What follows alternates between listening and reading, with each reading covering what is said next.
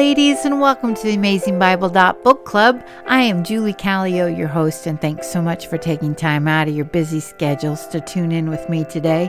If by chance you want to contact me, you can do that at theab.bc.pc at gmail.com. Today we are looking at Isaiah chapters 48 through 50. Yesterday we looked at chapter 40, which starts the second half of the book of Isaiah. Verse 1 starts, Comfort ye, comfort ye, my people, says your God. In verse 27, we see who my people are, O Jacob and O Israel. Chapter 41 begins, Keep silence before me, O islands, or other versions say coastlands. Verse 8, we see Israel is my servant, Jacob, whom I have chosen. Chapter 42 starts with, Behold my servant. And this is what is known as the first servant song. Then, chapter 43, the Lord is talking to, O Jacob and O Israel.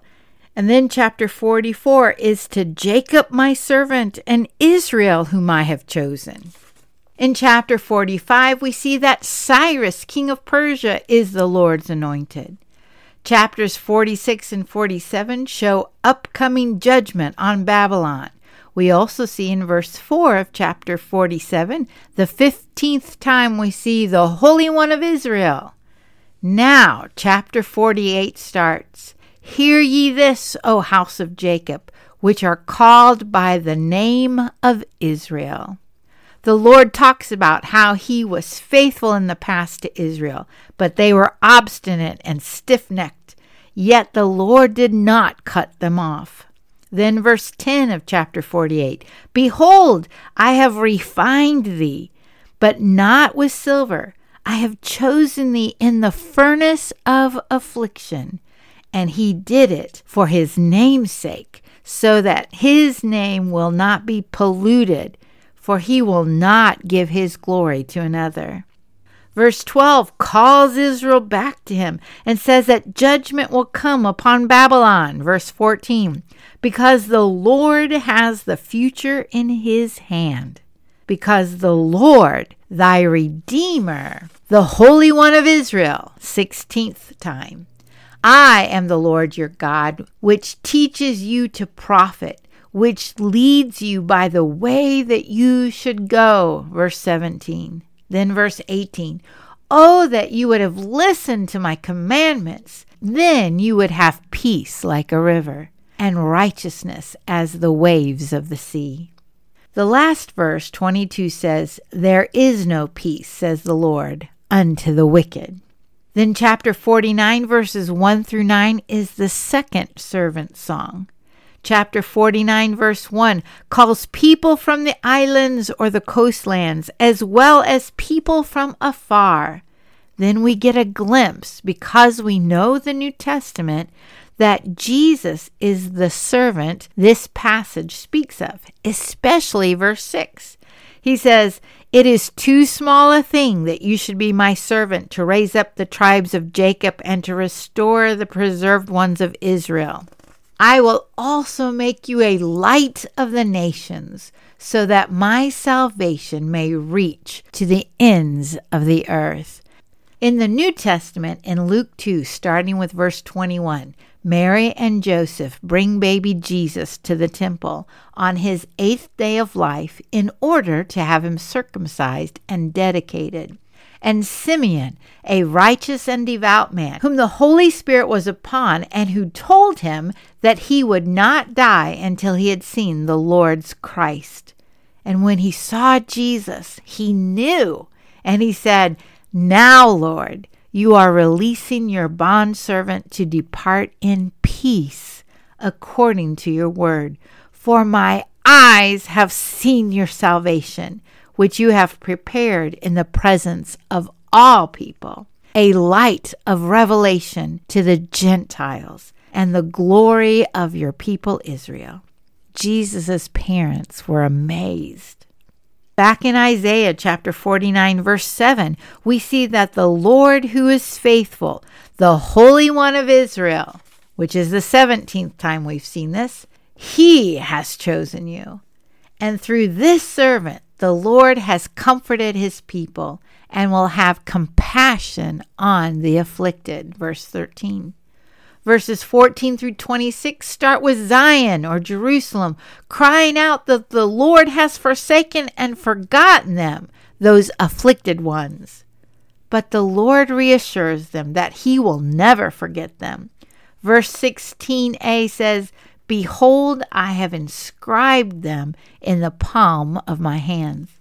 Then the Lord says that all nations and all people will know that I, the Lord, am your Savior and your Redeemer, the mighty one of Jacob. And then, chapter 50, verses 4 through 11, we get the third servant song. And here it is clear for us to see that it is the suffering servant, which is Jesus. And we know that because of the New Testament. Verse 5 says, The Lord God has opened my ear, and I will not be disobedient, nor did I turn back. The New Testament verses for just this verse alone are Matthew 26 39, John 8 29, chapter 14 31, chapter 15 10, Acts 26 verse 19, Philippians 2 8, and Hebrews 5 8, and chapter 10 verse 7. Over and over, we read that Jesus obeyed the Father, and he did not turn from his calling of dying on the cross. Then, verse 6 of Isaiah I gave my back to those who strike me, and my cheeks to those who pluck out the beard. I did not cover my face from humiliation and spitting. We see this in the New Testament, Matthew 26, verse 67, chapter 27, verse 30, Mark chapter 14, verse 65, and chapter 15, verse 19, and Luke chapter 22, verse 63. And how in the world could Jesus do that? For the Lord God helps me, Isaiah says. Therefore I am not disgraced. Therefore I have set my face like flints, and I know that I will not be ashamed. I love what the New Testament writer of Hebrews wrote in chapter 12, verses 1 through 3. Therefore, since we have so great a cloud of witnesses surrounding us, let us also lay aside every encumbrance and the sin which so easily entangles us, and let us run with endurance the race that is set before us fixing our eyes on Jesus, the author and perfecter of our faith, who for the joy set before him endured the cross, despising its shame, and has sat down at the right hand of the throne of God. For consider him who has endured such hostility by sinners against himself, so that you will not grow weary and lose heart. I don't know about you ladies, but if one person just says a slight disrespectful comment to me, I'm a mess. I say it in my head for weeks, and sadly to say, sometimes for years. I have never given my back to someone so that they could strike me, nor have I given my cheek to willingly be slapped. I have never been spit upon unless you count preschoolers who cough in your face. That has happened many times. In Hebrews chapter 11, there is a list of people of faith in the Lord that have endured. They were stoned, sawed in two, slain with sword, destitute, afflicted, tormented, wandered in deserts and mountains and dens and caves. And these people are the examples for us. And because these people surround us and encourage us, we then fix our eyes on Jesus, who endured the hardship, who endured the suffering. And he did that because he trusted the Lord and he knew there will be a day of justice, a day of joy. And he now sits at the right hand of the throne of God. Because he suffered, because the people of faith before us have suffered, we are to consider and to ponder that so we don't become weary and faint hearted and weak in our minds.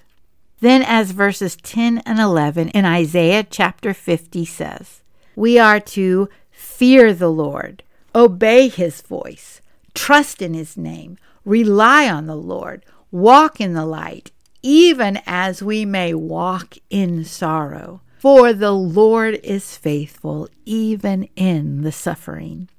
So today, if you hear his voice, ladies, don't harden your hearts and don't be stiff necked. Instead, let's be women who walk, rely, trust, obey, ponder, and fear the Lord. And someday we will have peace like a river. Until next time, and thanks so much for listening.